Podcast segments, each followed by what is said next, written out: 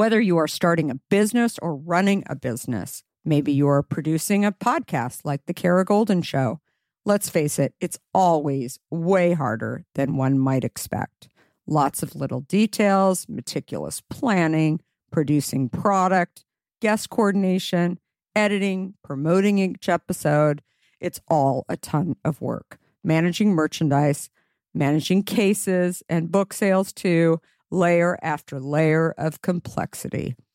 And if you're like me, looking for ways to operate more efficiently and effectively is the name of the game. That's why I'm going to let you in on a little secret ShipStation, the tool that is here to help you, and you need to know all about it. With ShipStation, you can integrate with all the places you sell online, optimize your shipping, save costs and time Personally, ShipStation has been a lifesaver for me. Its automation features allow me to manage orders from anywhere and print shipping labels with just a click. Seriously, it's that easy. And the cost savings, unbelievable. With discounts up to 89% off carrier rates, you can't go wrong. Significant savings. And who doesn't want that? An easy to use dashboard, robust reporting. Oh, and did I mention that over 130,000 companies have leveraged ShipStation to grow their businesses? Not much churn either. 98% of them stay with ShipStation because it truly works. ShipStation is it. So if you're ready to streamline your shipping process and focus more on what you love, head over to shipstation.com the innovative tool that helps turn your shipping challenges into opportunities for growth. Go to shipstation.com and use code KARA to sign up for your free 60 day trial. That's shipstation.com, code KARA. Use code KARA for a free 60 day trial. That's shipstation.com, promo code KARA. I am unwilling to give up that I will start over from scratch as many times as it takes to get where I want to be. I want to be. You just want to make sure you will get knocked down, but just make sure you don't get knocked out. Knocked out. So your only choice should be go focus on what you can control. Control. Control. Hi everyone, and welcome to the Kara Goldin Show. Join me each week for inspiring conversations with some of the world's greatest leaders. We'll talk with founders, entrepreneurs, CEOs, and really some of the most interesting people of our time. Can't wait to get started. Let's go. Let's go.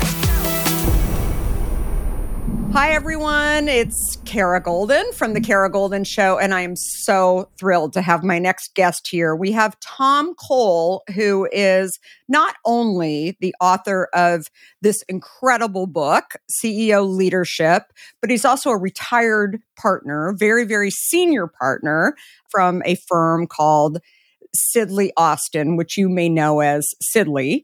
Uh, but Tom and I have uh, gotten to know each other. Actually, his daughter runs a food company as well, and we met through uh, her. And he is just a wealth of information, but also his book, where he's got a couple of books out there. Another one called collaborative crisis management. But today we're going to get to talk about CEO leadership and all of uh, the things around around that within the book. So again, Tom was actually at Sidley, recently retired, and he joined in 1975 and quickly rose through the ranks to focus on public company M&A as well as advising CEOs and boards on a broad range of issues, including corporate governance. And he's truly an expert on topics of building boards, corporate governance, as well as fiduciary duties. And besides offering us the opportunity to talk to him about this book, just in general, I just think he's uh,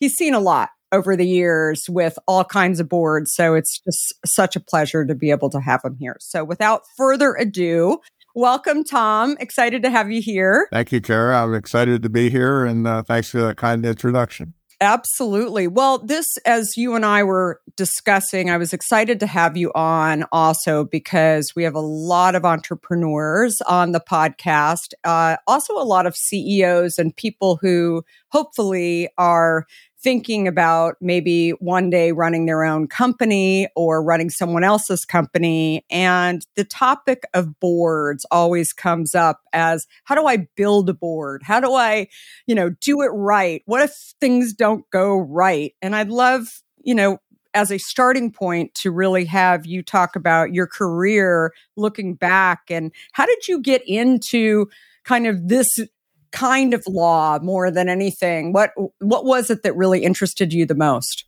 Well, I I, I think the right word is stumbled.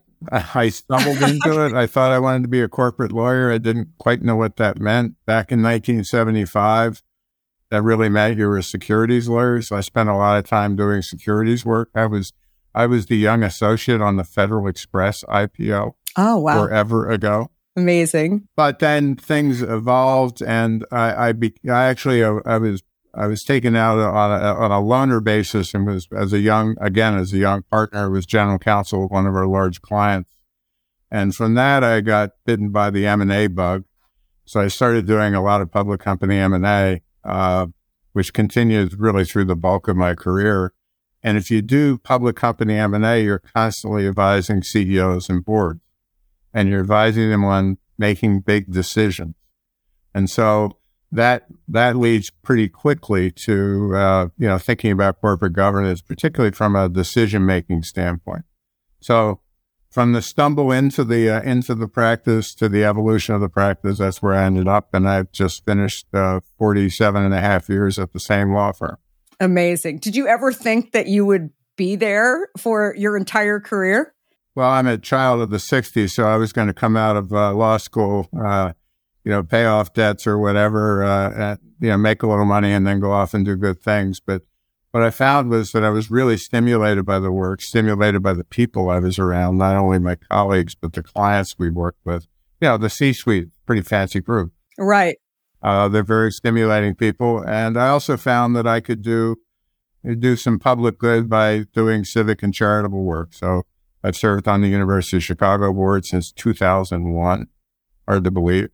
Uh, I was chair of, uh, of, of uh, the hospital in a major academic medical center for a number of years, and I've done other things like that. So it's it's just a nice combination. And then finally, um, I was able to teach, uh, take take some time, do some teaching, both uh, to undergraduates. I had a course on leadership, and then I taught for over ten years uh, assign to law and business students on corporate governance.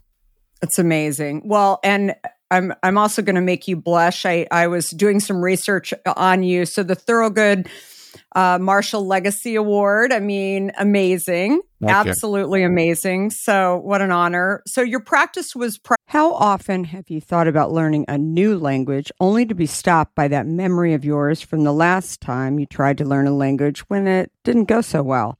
Okay, maybe it wasn't a language that you were interested in learning, or perhaps all those poorly written textbooks in your sixth grade class weren't that well written after all. I have a great tip for you. It's called Rosetta Stone.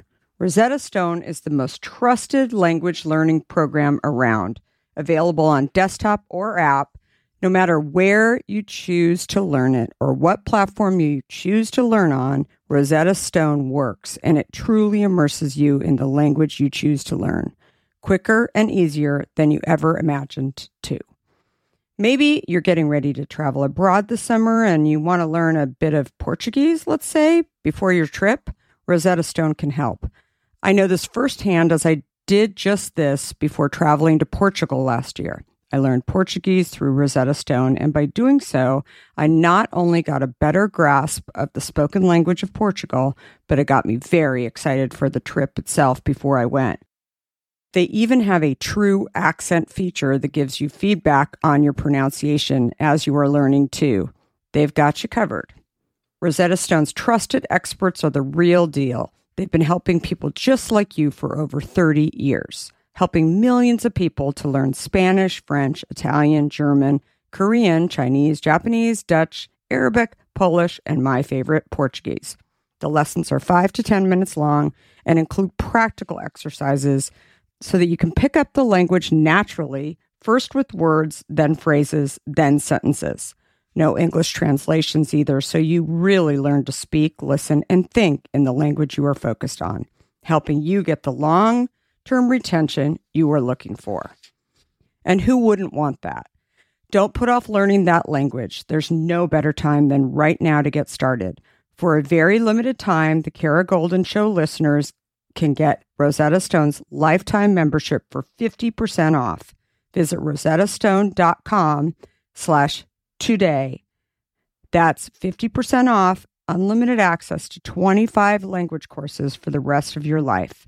Redeem your 50% off at rosettastone.com slash today today. In today's world, which I will admit can at times seem filled with too much of the wrong information, it's essential to find a good source that truly gets to the heart of what I want to know. I am super excited about our next sponsor as I've been a big fan of their content for some time now. That sponsor is the Washington Post. Their depth on topics from business to tech isn't just impressive, it's essential reading for me. Whether I'm catching up on the latest tech trends or understanding how the day's news truly impacts my family, the Washington Post is my trusted source. Let's talk specifics. Their business and tech coverage, absolutely top notch. Just imagine having the most insightful articles at your fingertips, including the unparalleled AI reporting from Drew Harwell, or the pulse on tech and online culture from Taylor Lorenz. And the best part? You can listen to articles just like you listen to this podcast, making it perfect for your busy lifestyle. I was just reading an article from one of my favorite Washington Post writers, Frances Stead Sellers. She covers entrepreneurs like myself, but also covers other interesting topics, including health, as well as some very interesting books. I also love getting their For You newsletter, which is their roundup of stories tailored just for my interests, right in my inbox every evening. The Washington Post app is super well done, I think, and makes it incredibly easy to stay up to date and follow my favorite journalists on the go. And if you ever thought that the Washington Post is just about politics, think again. They cover everything under the sun from climate and culture to crosswords and cooking, providing a world of surprising stories and vital insights. Okay, enough of the love fest that I have for the Washington Post. Here's the deal being a listener of the Kara Goldin Show has its benefits, and this one is too good to miss. Now is the time to sign up for the Washington Post. Go to washingtonpost.com slash Kara Goldin to subscribe for just 50 cents per week for your first year. That's 80% off their typical offer. So this is truly a steal. Once again, that's WashingtonPost.com backslash Kara Goldin to subscribe for just 50 cents per week for your first year. Primarily public company M&A and advising uh, CEOs and boards on a broad range of issues. And as you mentioned, you taught at the University of Chicago as well. When you look at deciding to write a book about this, what was sort of the purpose of, of wanting to get a book out there? Well, I, I guess I, I, there were a couple of motivations. One was I thought it would be fun to see if I could, in effect, summarize the courses I had taught so long. And secondly, I had some good friends as I was approaching retirement say, "You really ought to write a memoir." You, you as as you say, Kara, I've seen a lot of stuff. Yeah. Uh, and I didn't want to do a full memoir, but I kind of interlaced some uh, vignettes in the book uh, as sidebars uh, to, to, really to illustrate the substantive points I was trying to make. So there's the bit of the memoir. And then that now here's going to sound totally immodest, but uh, I really think that our economy and our society uh, is better off if important institutions, those in corporate America, public or private, than other institutions are well run and well led. And well governed. So, you know, hopefully the, this book will help some of that happen to the extent anybody reads it. Yeah, no, definitely. And what do you hope that people take away? I mean, I felt that although I'm not an attorney, as you know, I'm married to a recovering one, but it's, uh, but I just found that the book was really easy to read. I didn't think that it was a, you know, a lot of you, you didn't have to have gone to the University of Chicago uh, Law School in order to really understand this. I really felt like it was not super simple speak, but it was definitely something that was digestible, that uh, was helpful, and had me thinking more than anything from a strategic standpoint. So, but more than anything, some people may not understand because they haven't built boards. Maybe they're not CEOs. What is corporate governance and how would you define that for people? Well, again, coming from my M&A background, I, I, I come at corporate governance as a decision-making process. There are others who are practitioners of corporate governance and they're more almost on the regulatory side. You know, mm-hmm. what's required by the SEC, by the stock exchanges. And you got to be able to do both. Uh, but so my focus is decision making. What is, you know, who gets to make decisions? What are the best practices to follow in making important decisions? For whose benefit are decisions to be made? That's the shareholder stakeholder debate that has literally mm-hmm. been going on for a century. Uh, it's, it's quite prominent now in the, in the public mind. And then what are the standards by which decision makers are held accountable? That gets into fiduciary duties and the like. And then finally, you know, how do you compensate? How do you compensate the decision makers, particularly for those uh, for whom it's a day job? That is the management team. And so, private companies versus public companies. Obviously, you know, there's the SEC oversight, but it, what are like the main differences uh, that that you've seen? Are kind of the the things that if you're not a public company, you don't have to worry about it, but maybe you do have to worry about it as a private company board. Right, right.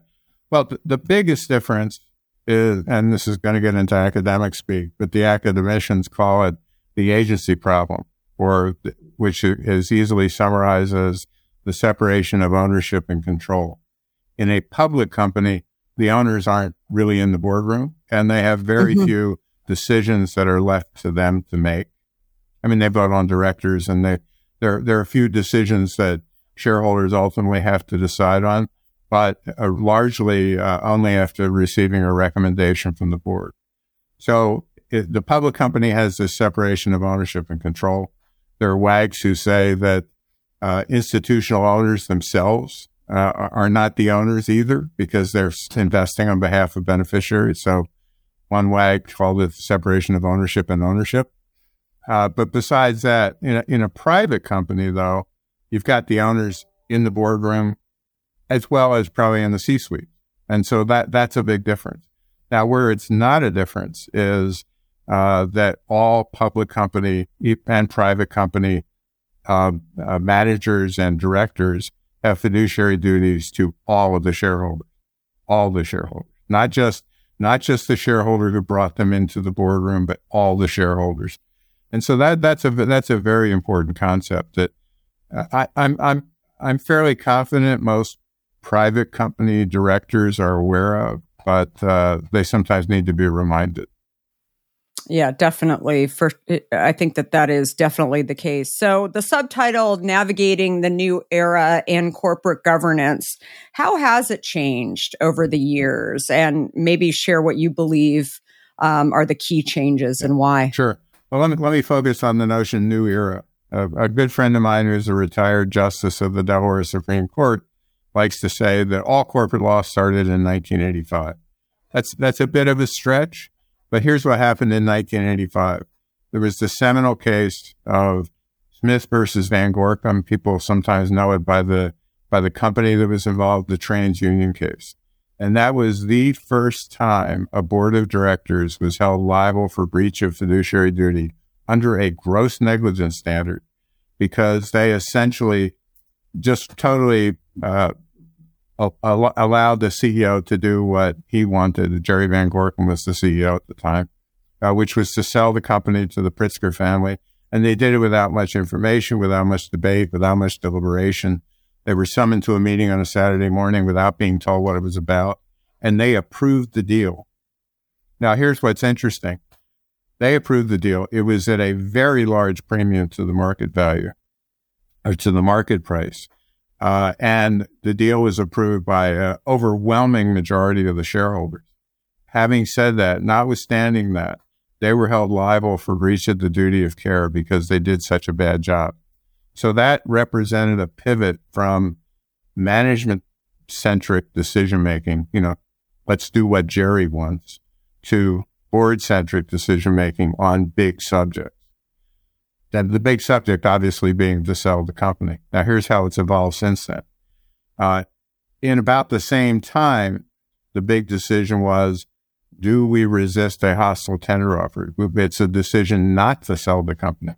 There again, it, be, it became incumbent on the board to do a good job in reaching a, a, a, a reasonable conclusion on that.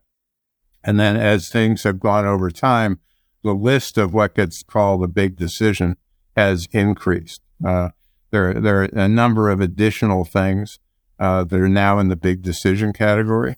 Uh, you know, one is uh, uh, selecting directors. I mean, it used to be, frankly, that a public company CEO and perhaps in many instances a private company CEO, maybe more appropriate in a private company context, gets to pick who the directors are going to be. But in public, in the public company context, it used to be the CEO said, all right, here's, here's somebody I want to put on the board and the, and the board and the members would just nod their head. Now it's, it's, it's been offloaded to a, a totally independent nominating committee. Uh, and very often, if the CEO says, I would like this person on the board, that's the kiss, kiss of death to the nomination because the, the, the independent board members feel like, you know, well, maybe, maybe he's trying to pack the board. He or she is trying to pack the board. So selecting directors uh, is now one of the big decisions. Uh, CEO succession. It used to be the outgoing CEO would say, "Here's my successor." I mean, look, look, probably the, the, last extreme example of that was Jack Welch, who said, mm-hmm. "I have three candidates. This is one. This one's going to be my uh, successor, and the other two I'm going to fire so they don't get in his way." And that that was dramatic. Uh, CEO compensation is now the big decision and broader, broader compensation decisions. Allocation of capital. You know, do we do a stock buyback and so on? Again, a, a lot of these big decisions come with a recommendation from the board and the man- or the CEO and the management team, but ultimately the buck stops at the board. Strategic direction and a big one is risk management. Risk mm-hmm. management, mm-hmm. the uh, the overall uh, the overall structure for risk, risk risk management the overall structure for corporate compliance is planted firmly uh, in the board, and it has that responsibility. And I think this is generally a good good direction. It's good. It's good for a management team to have to be very thoughtful in bringing a, a something to the board for decision. It makes them think about it more. I, I just observed it and and you, you you're probably aware when you when you're kind of bringing something to the board, you really want to make sure you've got your ducks in a row and you want to bring it to the board in the right way with the right information uh, and to be able to answer all the questions, right? So that that creates a discipline around the decision making that I think is overall positive. It can get carried away uh, if you have boards that don't really understand their role and step over the line of what they should be doing. Uh, it can also get in the way if uh, if boards have become too risk averse. And one of the one of the great concepts of corporate law and applies to public companies and private companies is the business judgment rule, which is where where board where courts say they will defer to boards and their business judgment so long as it's been a thoughtful process and there is any rational basis for the decision. The business judgment hmm. rule is highly protective. It also, and this is getting into too much law, but I'll do it anyway. Yeah. Um, yeah. No, I love it. The the burden of proof that a board has failed to exercise a good business judgment is on the plaintiff. Hmm. So there is a presumption in favor of the board. Uh, and, you know, and, and, and, the plaintiffs or someone who want to contest the decision can, can, can contest it, but they but they've got to prove their case. Unfortunately, going back to Smith versus Van Gorkom, it was way too easy for them to prove the case. Yeah, so interesting. So uh, I often hear entrepreneurs talking about shareholder rights agreements and attorneys talking about shareholder rights agreements. How does that play into what you're talking about? I mean, if if for example, um, obviously you're talking a lot about public companies, but even private companies, is the shareholder rights agreement does that actually uh, trump sort of the uh, the ability of shareholders to really have a voice yeah. in some of these things? Well, there, there, there, there are two types of shareholder rights agreements. Uh, yeah, the the, uh, the shareholder rights agreement that public companies think about is the poison pill, right? Mm-hmm. Which is the takeover defense. uh, the shareholder rights agreement is frankly, it's a euphemism. Poison pill is a little more accurate when Mhm, you write down mhm. to it. But then in private companies, you have agreements where the shareholders delineate beyond what is required by the corporate statutes, uh, you know, certain rights, uh, you know, yeah, go along, tag along rights, that, that kind of thing. Uh, those, Mhm. those rights supplement what the, what the corporate statute requires. And the corporate statutes, generally uh, speaking, are, are, are quite enabling. Uh, they say, you know, if, if, if, if the, the shareholders and boards can agree to, to certain things, there are some things that shareholders uh, uh, really cannot take. And ultimately, the, again, the buck stops in the boardroom largely. And so uh, there, there are a number of decisions that, that ultimately have to be made by the board. Mm-hmm. Interesting. Well, I've seen though, for example, I I was just talking to another entrepreneur about uh, her board, and it seemed like there was this definite four against three kind of mentality that was going on, and it was definitely people that were picked by them. I mean, you talked about a CEO picking people uh, to be on a board, but you know, it happens on the investor side of things as well Sure. and I think that it's a uh, it, it especially when people are building companies, I'm finding that that is a consistent thread. Um, that you know maybe I don't know how you get around that exactly, but it's it it seems like it's a, a lot different when it's a public company, but when it's a private company, it just seems consistent all over the place as people are building their boards out. Yeah, and you know, part of that is due to the, the uh, as I was talking about the separate the agency problem and the separation of ownership and control. I mean, you got the owners in the boardroom. I mean, I, Mm-hmm. I, I'm, while most of my practice was with public companies, I've certainly been around uh, private companies. And what's interesting is to observe a private company that's just gone public with with the same board intact. You know, not a lot of new sort of outside professional director types. Um, those board meetings feel more like staff meetings than Yeah. public company board meeting, right? You get into the, they, one of my favorite stories is about a guy who became, he was a public company CEO type. He would be, became the CEO of a, of a company that had just gone public. And he walked into the boardroom and he's, he, you just couldn't believe it that people were talking over each other and whatnot. And so he said that it was just like, uh, the Lord of the Flies and remember the, uh, the conch shell? He said, Yeah. this is the conch shell. He held up his pen. He said, if you want to speak, you have to hold this pen and we will pass it around, but we're going to take turns because listening is more than just, uh, just waiting for your turn to speak. And people should be able to, everybody should be able to uh, interact and, and give their point of view. So, board oversight of management, you talk about that in the book. Is it a good thing or is it uh, is it a bad thing? I mean, how much should a board actually be involved in the decisions that that management is making inside of the company? Um, there are a couple ways of looking at this. First of all, board oversight of management is generally a good thing, unless it goes too far. And Mhm. one exercise that I've done with public company boards, and I think it would work with private company boards, is to sit down and, and I would talk about this in the book, periodically have an understanding between the management and the board what decisions are in the in the exclusive purview of the management. That is, they can make those decisions themselves. Sometimes it relates to a dollar threshold. Sometimes it relates to uh, an issue that could be more qualitatively reputational, like a, a, a reduction in force, that sort of thing, uh, or bringing a lawsuit, that, that, that, that kind of thing. But anyway, the board and the CEO and the management team are to sit down and periodically say, all right, these are the decisions that the management can make without having to go to the board. And I've had a lot of, uh, I've had CEOs say, why would I ever want to engage in that? And the answer is so that when you make decisions and somebody on the board gets huffy and says, by what right did you make that decision without coming to us? You can say, you told me I could. And it has to be done periodically because things change in a company. Uh, Mhm. ch- companies grow larger. So those dollar thresholds should probably go up as a reflection of a, a, a resetting of what's a material uh, decision.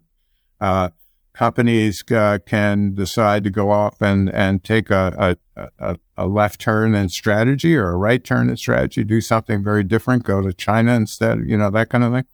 And, and in that, in those instances, when things change, the board oversight probably to be taken up a bit. The problem with board oversight, and this, this really, this really came up in the Enron era, which was mm-hmm. that so many boards were freaked by Enron uh, at that, that they became very risk averse, but they also became over, they were overemphasizing the oversight part and they were underemphasizing the fact that they're there to give advice, right? And a board, a board should be a, a, a, a rich source of advice for a CEO. Now, there are a lot of CEOs who frankly don't want it. They don't want mm-hmm. the advice, but mm-hmm. then you've got the wrong board or you've got the wrong attitude on the part of the CEO. And what, one of the one of the criticisms I've heard from boards, and I do annual board evaluations, which is another important subject. One of the criticisms I've heard from boards is CEO will come in and and not tell us what they really wanted to buy on at the beginning mm-hmm. of the mm-hmm. meeting. This is this is the, this is what I want the takeaway to be. I I need you to help me with this hard issue. And sometimes CEOs don't do that because they lack self assurance and they feel like they have to be, I, I usually said, they have to be strong and masterful at all times. Well, in, in, fact, they need to show a little bit of vulnerability. I mean, you know, you don't want to show huge vulnerability, but a, a little bit of, uh, I really need your advice on this. I could really use it. And sometimes that's best done in the board meeting, or sometimes it's best done in one on ones between board meetings a, a really savvy CEO will invest the time in doing those those calls and even visits between board meetings, but they should be substantive, not social. Definitely. But and what about if you've got board members uh, that are not just talking to the CEO, but are also talking to other members um, of the team?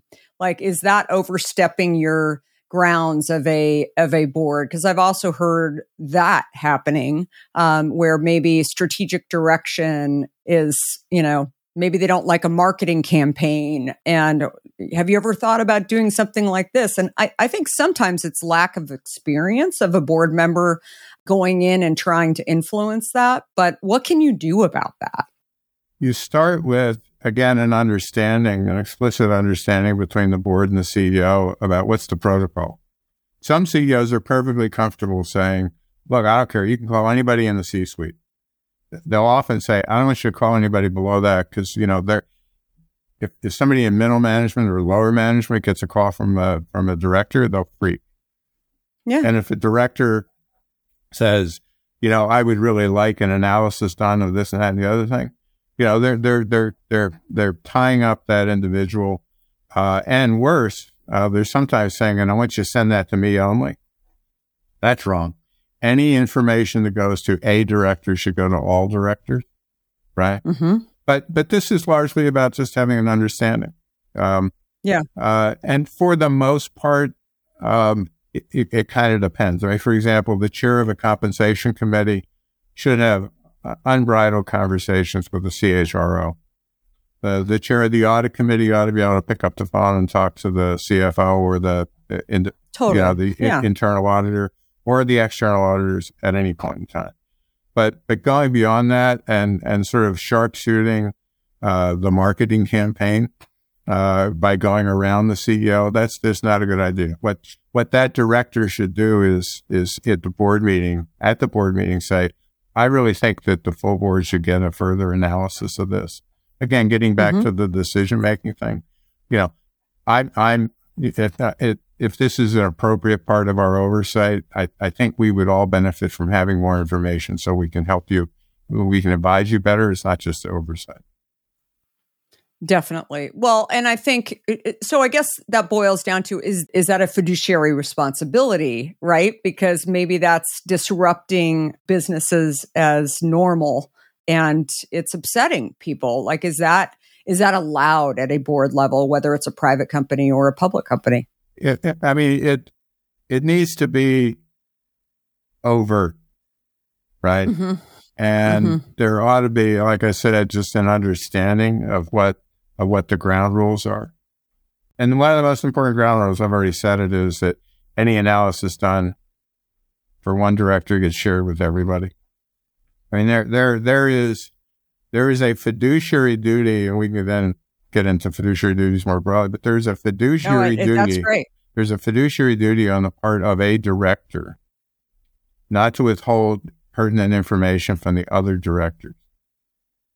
The directors don't have fiduciary duties to each other like partners do, but it's a fiduciary duty to the corporation not to withhold information that is vital to the other directors to make decisions.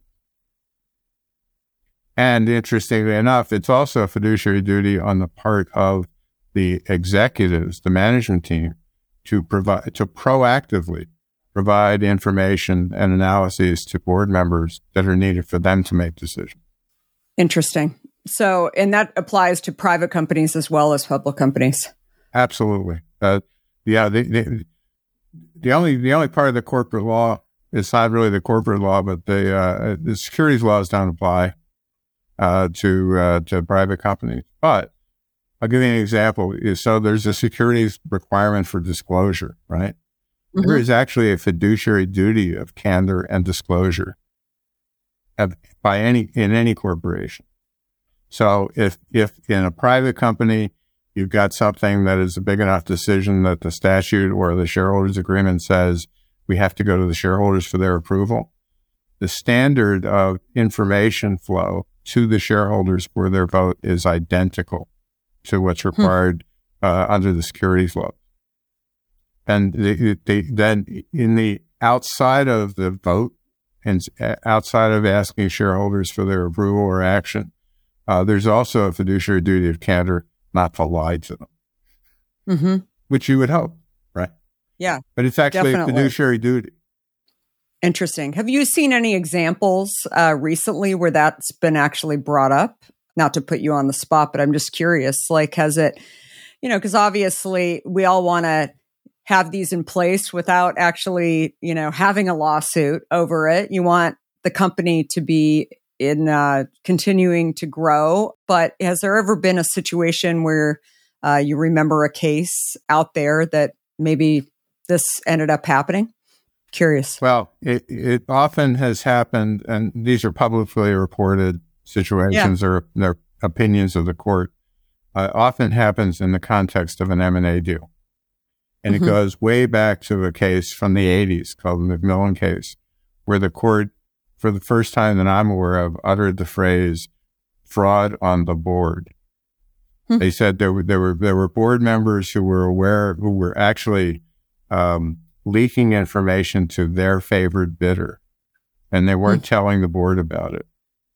Um, and, uh, you know, the court, you, you don't want somebody who comes to work wearing a robe saying you'd have committed a fraud on the board. That's bad. No. You're not, not a lawyer good... to know that.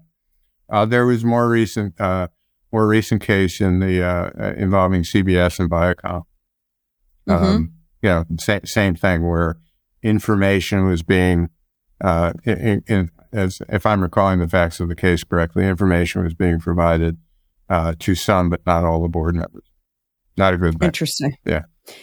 So in the 80s, we all lived through, or many of us lived through, or have heard about hostile takeovers. Today, we hear more about shareholder activism. Uh, what accounts for that shift? And is this a movement towards, I guess, is this a movement towards shareholder centric decision making, or uh, what do you think about uh, that topic? I have uh, strong opinions on this, but let's let's go back to history. Okay, so in the 80s, the principal source of discipline uh, from the market was the hostile takeover. That is di- disciplining uh, boards and and uh, and management teams was the hostile takeover. There then developed very robust um, uh, defenses against the hostile takeover, principally the poison pill, um, which is if, if you're not if you're not familiar with it, that's the magical thing that a board can put in to pr- effectively uh, deter someone from t- uh, doing a hostile taking over the company, going directly to the shareholders, and only the board can remove it. Um, so if if you were if you wanted to do a hostile takeover of a, of a company, you'd announce the bid, they put in the pill, And then you would at the same time announce the proxy contest to remove the board so that you could redeem the pill. All right, Mhm. that, that's that's uh, hostile takeover 101 in a nutshell. What's Mhm. what has happened more recently uh, is shareholder activism, uh, you know, on the, on the part of a variety of different shareholders, and they're they're different goals. Institutional shareholders, index funds, and whatnot, uh, they like to say, do not mistake the fact that we have a follow a passive investment strategy, namely like an index fund does, for the fact that we are not activists on governance. And we have to be activists on governance, they say, because we don't have a choice. We can't just sell, we can't sell out of that stock because we told our investors we would be in that stock because it's in the index, right? Mhm. So institutional investors are activists on governance subjects. Things like getting rid of a staggered board and, and the like. The, the the activism that most people are thinking about though is hedge fund activism, which has Mhm. financial and operational uh, goals. So a hedge fund will come in. I like to say uh, w- one of the least favorite phone calls somebody will get is, "Hi, I'm Carl Icahn, and I own one percent of your stock." right. You're like, Uh, ah, Yeah, exactly. exactly.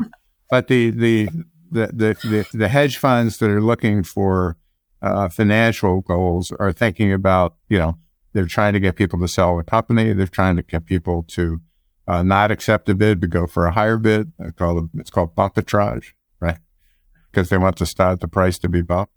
Uh, they're often uh, asking for a company to to change its capital allocation largely, you know, do a big stock buyback, do a do a special dividend, that kind of thing.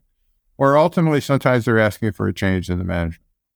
Now, what I tell what I tell companies is they don't always have bad ideas. Some of those are good ideas, and one of the ways to prepare for shareholder activism by hedge funds uh, is to have ha- hire somebody like your investment banker uh, to do a mock attack say if if if a if an activist came into our stock and we're we're going to complain about things, what would they what would they say? What would they complain about? And how can we be prepared for that? And sometimes the best way to be prepared for it is to say, that's not a bad idea. Maybe we should do some of that. And I know I know a couple of companies where they'll have a mock attack and they will use the learning from the mock attack to inform their strategy discussion right?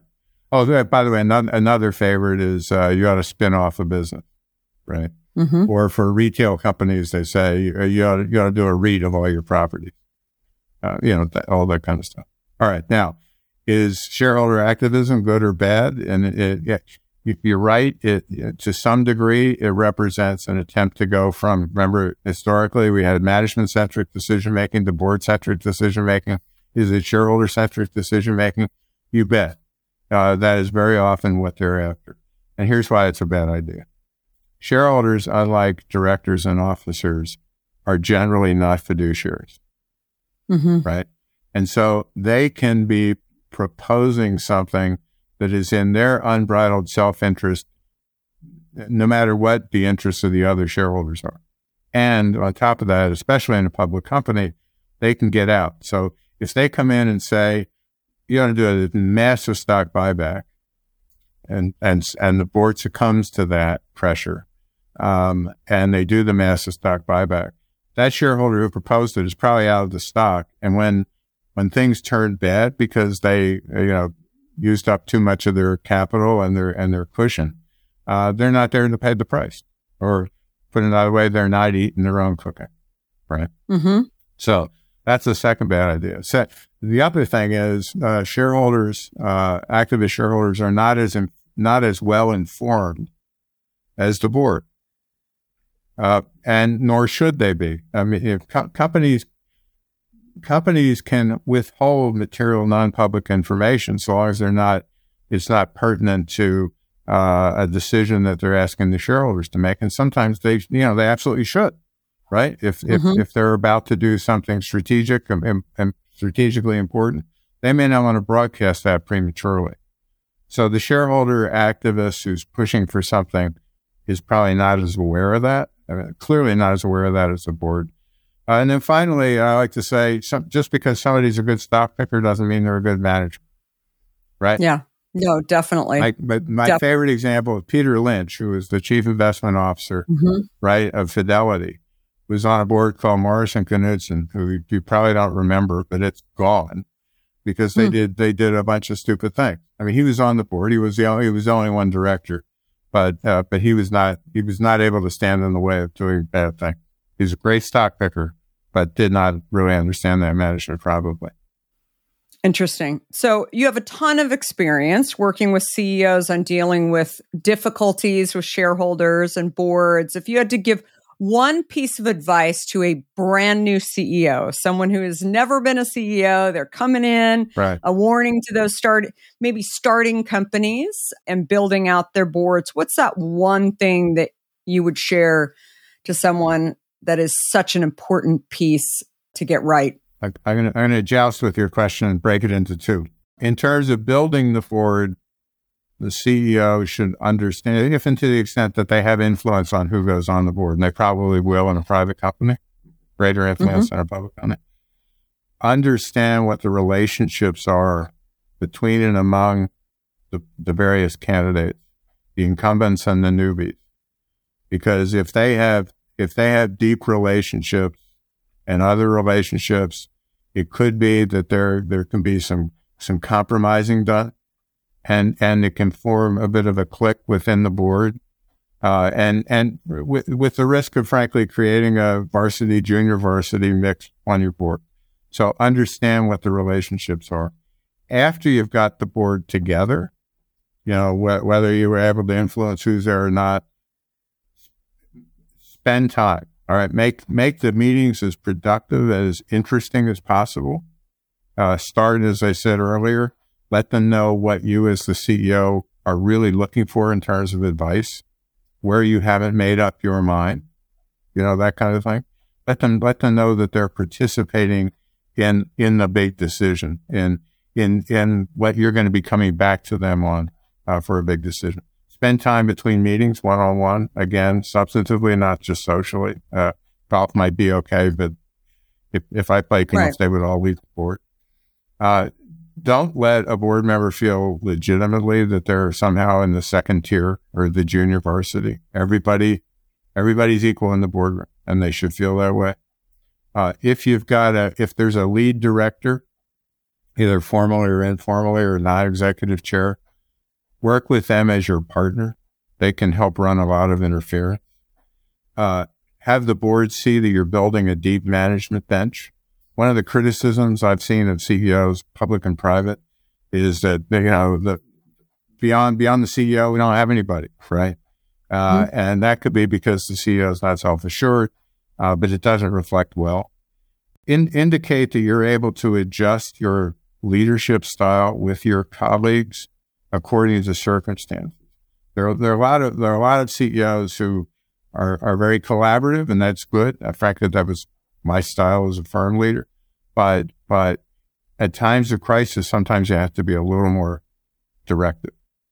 And and the CEO who who can can can change their style according to the circumstances, well, it's a it's a good it's a good look, right? Uh, and the board will have more confidence in. Um, and then clearly having unassailable personal integrity is important. I mean, the number of CEOs who've lost their jobs from hashtag Me Too is stunning, right? Mhm. And that's just one example of personal integrity, but that's a really important. when you've seen uh, on uh, boards and and good governance what about like the size of the board does that matter Yeah, there, there's actually a lot of uh, uh, sociology on this, social psychology. Mhm. You, you want a board that's big enough to do every ta to handle all the tasks that it should. Uh, you know, big enough to uh, populate committees so that they can you know, they can operate and and meet uh, concurrently. But if you have a board that's too big, there's a notion of social loafing, which is that pe- pe- people don't really pitch in. Uh, they don't feel like they need to do something because somebody else must be doing it, right? So you don't want it to be too big, right?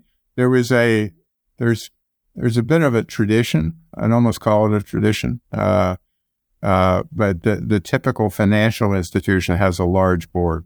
You worry about Mhm. whether or not, you know, that leads to a bit of social loafing.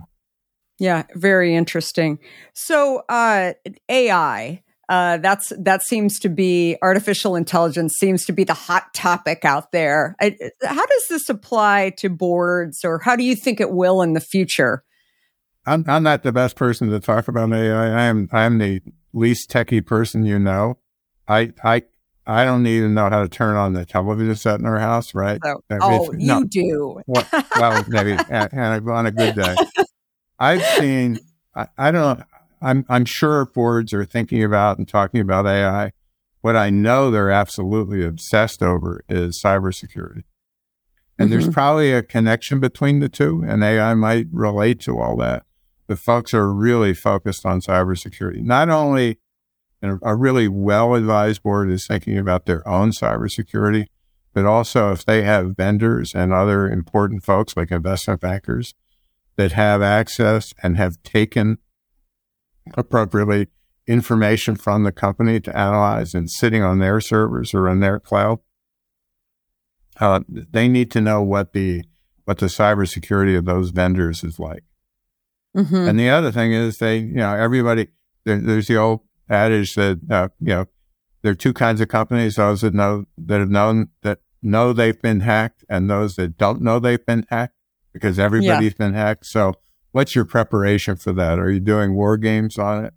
And one of the things I've learned is that it's really important if you're serious about cybersecurity and being able to respond to a hack, it's good to have a relationship with the FBI. Yeah. And and somebody in the local office. Otherwise, they just, you know, they take it down and say, thank you very much. Great, great advice. So, last question. You've had a significant career. Uh, best advice that you have ever received or that you've ever heard, I guess, for related to the book CEO Leadership? Overly personal, but the best advice I ever got was to go to law school. yeah, there you go. No, I was thinking I about PhD it. and all that stuff, and and my uh, my college president was Milton Eisenhower, president Dwight Eisenhower's brother. And he Amazing. Said, he said, uh, you know, there's a glut of PhDs again, child of the '60s. A lot of PhDs, you you you you'll do well, but you won't be happy with the job. So go to law school, and if you want to teach, you can teach law. That was anyway.